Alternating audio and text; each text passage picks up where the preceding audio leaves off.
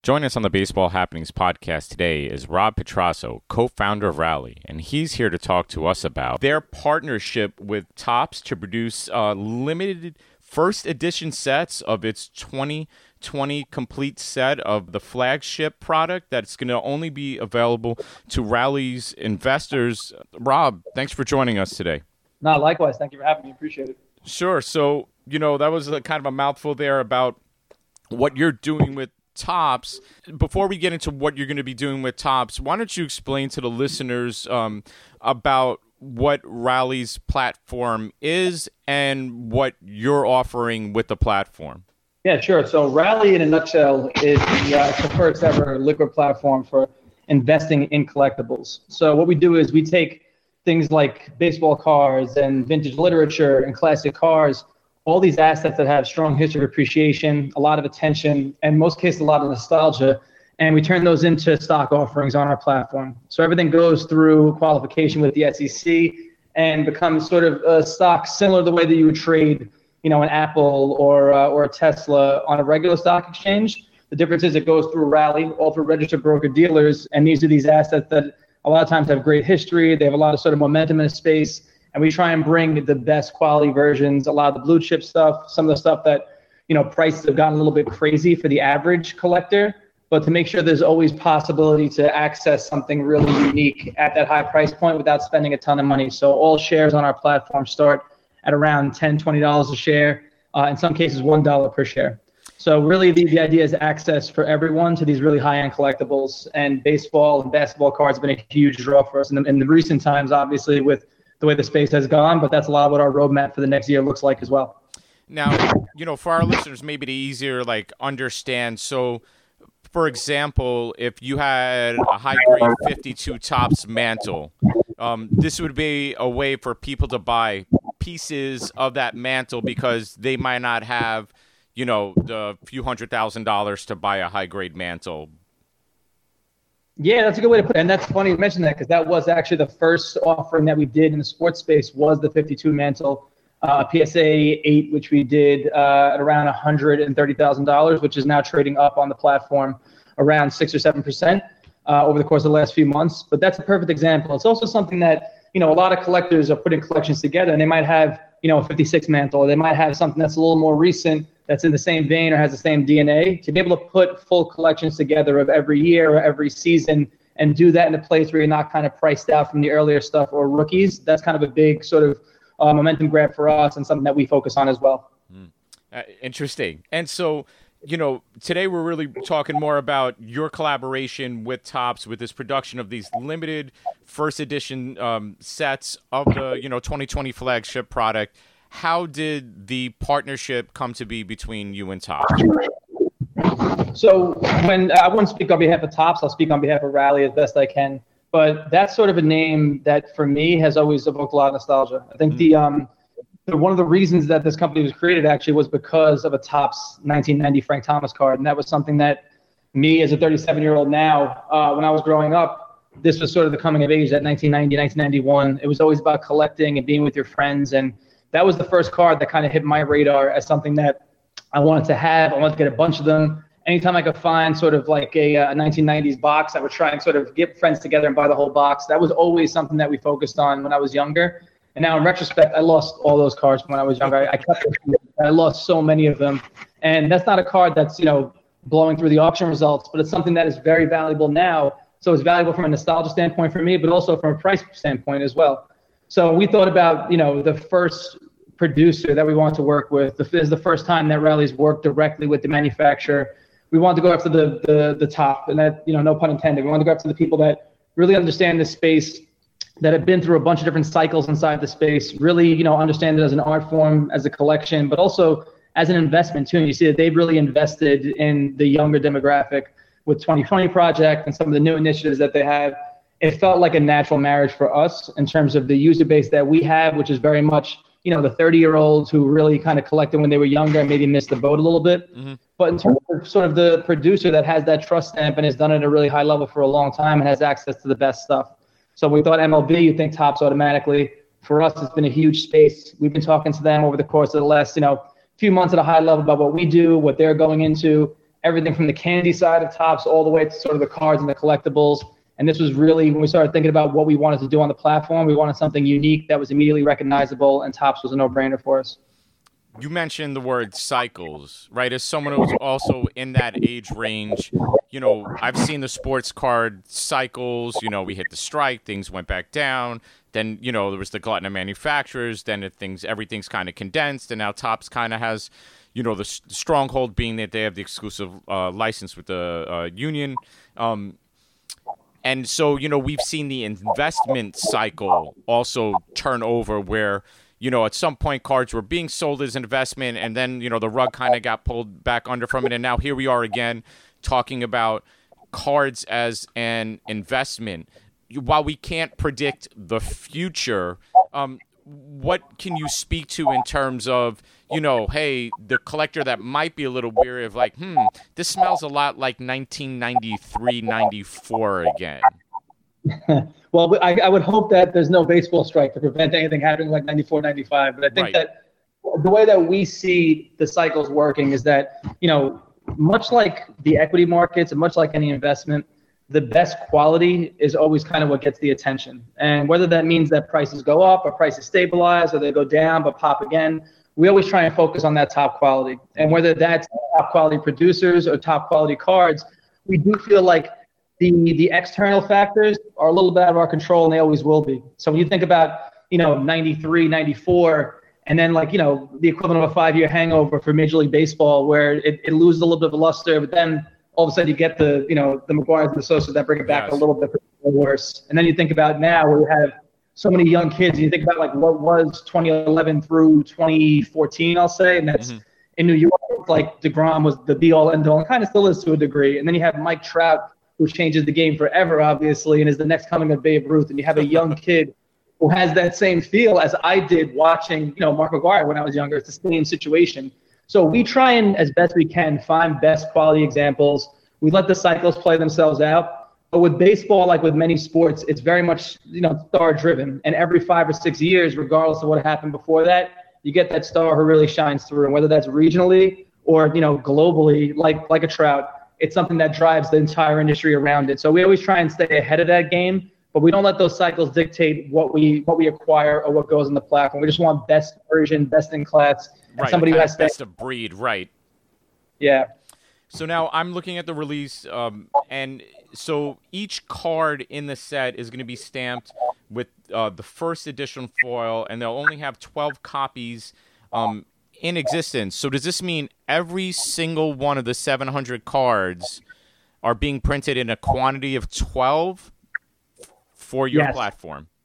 Yeah, and that's only so that's that's you know only 12 each card in this set exists. Period. But Rally will let hundreds of collectors own a piece of these cards at a really affordable price point. Right. So they so people will have actually an opportunity to invest in every single card individually in the set.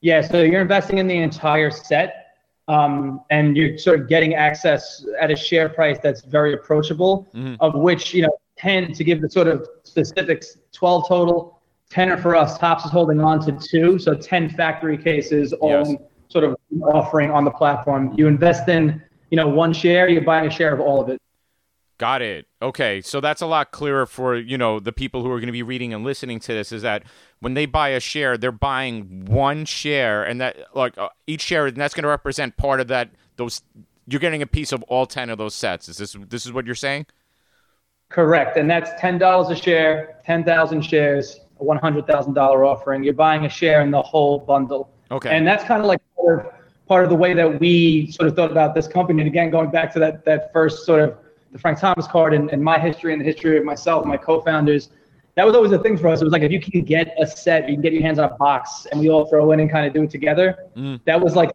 big idea when I was younger. And it was always like saving the allowance money or, or like literally going door to door with newspaper type stuff you know, you have a hundred bucks and you get this like what would the equivalent now is like a throwaway set, but it was awesome to have. Yeah. We want to sort of make that same feel and do it in a way that was a true investment and that was being treated sort of as museum quality investment where it's always maintained, it goes through the SEC in a way that's always transparent. And you're getting you're getting that one share, even with ten dollars, access to all of it, and it's only available in this one place. Mm. And so now, you know, the shares are going to live digitally that people are buying, but there are, as you said, 10 physical sets in your possession, correct? Correct.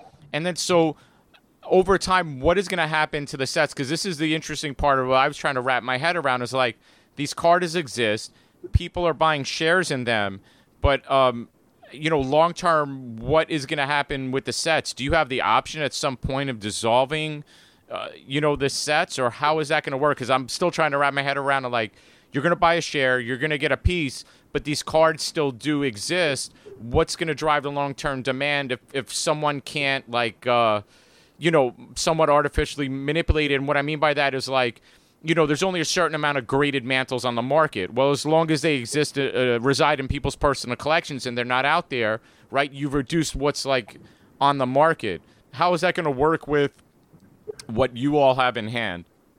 Yeah, so that's a good question. We do a few things. So, for first and foremost, the everything on our platform is always for sale, and we sort of uh, we don't solicit, but we always ex- we always have offers coming in nonstop for assets on the platform. Mm-hmm. that's part of building out you know this fantastic collection with the idea that you know best in breed, best in class. The very exclusive can only get it here, only exists on Rally. So if someone wants to sort of put that collection together and they have to start from scratch, they have to come to Rally first. So we'll always field those offers. We have stuff that sells off platform pretty actively. Um, the most recent of which, obviously, with the the Jordan craze, the the Jordan rookie that we had, the PSA 10 Jordan rookie that we had, it went live platform for uh, forty thousand dollars and this is obviously pre-Last Dance. And then you know, 14 days later, the entire world of collecting changes, and that card you know doubles uh, nearly two, two, 2.5 x's in value. And we had a lot of offers come in. One was qualified. We go to our investors, we poll them and make sure that their survey is collected. Uh, if the majority say yes, we want to sell at that price, it goes to our third-party advisory board. If the okay is made and the funds are available, everything clears, everyone gets paid out. Okay. The other side of that, go ahead. Yeah, no, I was, I was thinking about that. Now that makes more sense. So let's say you know whatever the car goes up, like you said, two, three, four x, and they're the the investor's going to get that return on um, their initial investment, but they'll have been cashed out. Yeah, and then we also have so we maintain a, a marketplace where through registered of broker dealers, there's a, a trading market where it goes by true bid ask, and again over the course of the next you know, three or four months after the uh, the initial offering closes. It'll be in this mini lockup period after all those initial shares are sold. Mm-hmm. Once trading opens, who's to say what happens with those with the cars inside of that case, with the rookies that are involved, with some of the players that are that are you know on a little bit of a tear right now. Three four months from now, if you know the league is getting the attention that it probably could and probably should, and there's a few breakout stars which can only exist inside this case, we let the market dictate what the price should be of that entire set and that'll happen probably in three and a half, four months, which happens usually after the lockup period uh, of the initial offering, which will go live next week. And then, so what happens to the two sets that Topps have? Because that seems like an interesting wild card in this too. Now, I, I don't know if you're like qualified to speak on it because like Topps might have rights over it, but um, you know, what can you tell us about those two sets that Topps have? Because to me, I'm like, all right, well, that's you know one sixth of the total population of these cards that they have. Yeah, so can't speak to it specifically, but I can say that you know they have incredible archives and they've been really diligent about making sure that the sort of best in breed type stuff stays you know close to the best. In some cases, they look at them sort of as a mix of I think at least the way I see it as a mix of something great that everyone can enjoy. But I think that you know having a piece of that to stay at home is important to them as a brand, as it should be, as it is for us as well. So we'll do we'll we'll be working with sort of um, you know is the first iteration of us working with a big brand like Topps we'll we'll hope stay in that in that relationship with Topps, and we'll do some more events at some of our physical locations when uh, when we when we sort of everything opens back up here in New York and our store here in Soho, which will be reopened at some point, hopefully in the fall. And there's always a chance that that becomes something that comes to our platform as well. We don't know where it goes from here, but we know that you know of the 12 that exists, two will stay with Topps, 10 will be with the investors and you know maybe at some point that whole family gets back together of uh, 12, 12 sets. We don't know. We'll see what happens. That's interesting. I can imagine somebody with a really uh, you know big checkbook, you know, wanting to be like, "This is mine," right? And and that could really be an interesting uh, story in the hobby. Now, what do you have to say for the people that may be skeptical? Like I said, you know, I'm like okay, I feel like I've seen this repeat, not with what you're doing because this is like new and unique, but about the way the card market has been really, you know, trading the last six months to a year. Um, like I said, this this reminds me of like uh, quote unquote, you know, bubble in the sports card market. What do you have to say to people that are like, oh, this is something that's artificially created there's a artificial demand and at the end of the day how much different are these than you know your flagship set that you can go you know buy at retail yeah so i mean it's understandable question. Skeptics will always exist and so what it's for it's worth we understand. I think that the way i look at it is that anybody who's using a new financial platform you should be skeptical. You should ask questions. And if the company you're working with isn't transparent about what they're doing maybe it is something you move to the next one. But what's happened in this space is is obviously there's been some dramatic moves. It's a very unique time for for sports cards and collectibles in general across the board. I think that what we try and do is make sure that all of our investors, sorry, all of our potential customers, everybody who comes in this community is as educated as possible on what these all mean and what it actually is. And part of the process for us is that you know we see tens of thousands of potential assets that go on our platform every year.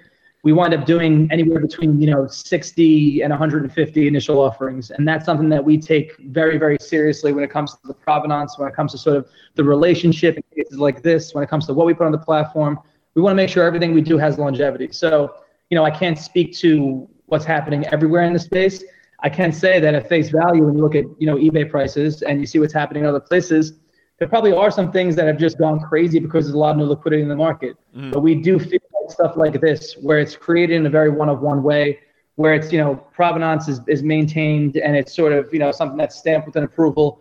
When it's something that really has staying power, we feel like over time, as you talked about in the beginning of this conversation, cycles matter to pop culture. They they matter in small moments mm-hmm. in cases like this during an initial offering, but long term, the best stuff will always rise to the top. There's always a place for someone to sort of own the actual physical item, and we always we always we're huge proponents of that. And for me, that's important.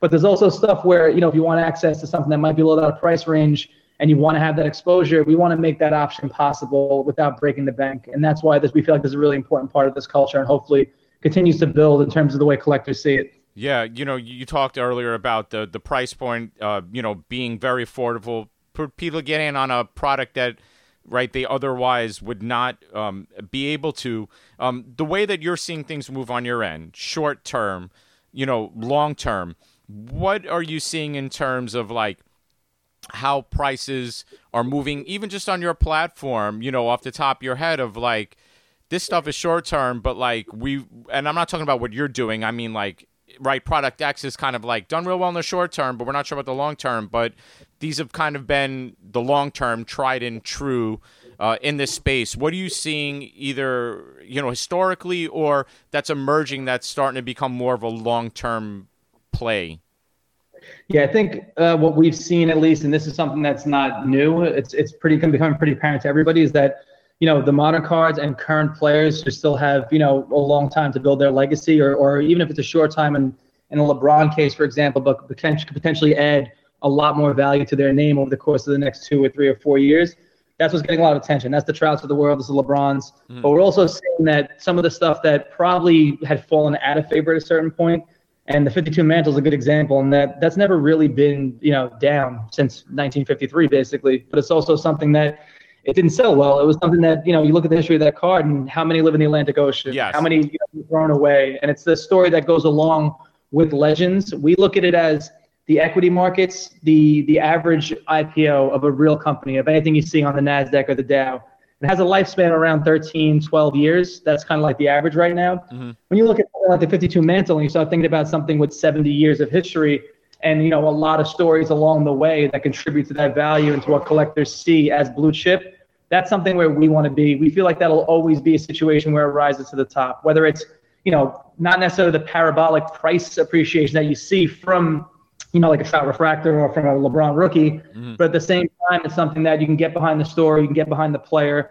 and you can see a real track record of returns. We feel like the rotation back into that type of stuff is becoming more prevalent as the prices for the modern cards get more and more out of control. Even though the people that are kind of into those cards are starting to, you know, age up, you're seeing like a second wave from, you know, your 30, 40, 50 year olds that didn't grow up on Mantle per se. Yeah, we're seeing that. I think that information is so available now, and that really wasn't until 10 or 15 years ago. You think about like, you know, I'm older than Google. It's crazy to think about it like that. The ability to understand these stories is still relatively new. So to know who Honus Wagner was is not something that I expect a 10 or an 11 year old to know right now. But if they're getting into this hobby based on, you know, anything from like a uh, from from a, a, Trout to even like a Derek Jeter, and you're going back a few years, somebody especially in New York who holds a lot of relevance. Right. If you're getting into the hobby right now, that 11 year old, by the time they're 14 or 15, they're so immersed in information, they'll know who Honus Wagner is, they'll know what a T206 card is, and they'll be able to sort of think about things more in terms of a collectible and not say, oh, this is stuff that like my my grandfather would have cared about. They care about it in a way that I think wasn't really available to us when we were younger because you had to sort of be in the conversations, know what was going on. Sure. Now that information is so accessible and the education has become accessible as well. So we're seeing a lot of respect for that older stuff too. Yeah, and it's, it's and it's different than like the short term flipping culture as well. Um, yeah. Rob, um, where can they find out more information? You know, I, I see the website here is rallyrd.com, but uh, you know, a lot of people are connected more than just websites. Where else can they catch up with what you're doing past the website uh, via yeah, social so, media? Absolutely. Our Instagram is rally at rally r a l l y. Um, on Twitter, we're on rally rd. Uh, but everything's on rallyrd.com as well. We have links to all of our social. And as soon as we sort of reopen New York, we'll be reopening our showroom on uh, 250 Lafayette between Prince and Spring and Soho, which has some of these really amazing collectibles. We do a lot of events. We're hoping to have everybody out in the fall. Yeah, wonderful. I look forward to getting, uh, you know, getting down there once things, you know, things cleared up. I've kind of steered clear of Manhattan right now, uh, you know, as best, you know, yeah, as best I can. Completely understandable, but we're really looking forward to sort of, you know, everything being back to some sense of normalcy and really putting these assets on display for everybody to get a feel for it and understand these stories. Well, definitely wonderful. Well, you know, we really appreciate you know your time this afternoon. We're excited to see what happens uh, when it when it drops, and this is uh, you know an intriguing development uh, in this space, and um, you know it'll be a, a, fun ride to see where things go. Yeah, man, it's, it's really I really appreciate you having me, and this, these are really incredible times inside the space. I'm excited to see where it goes as well.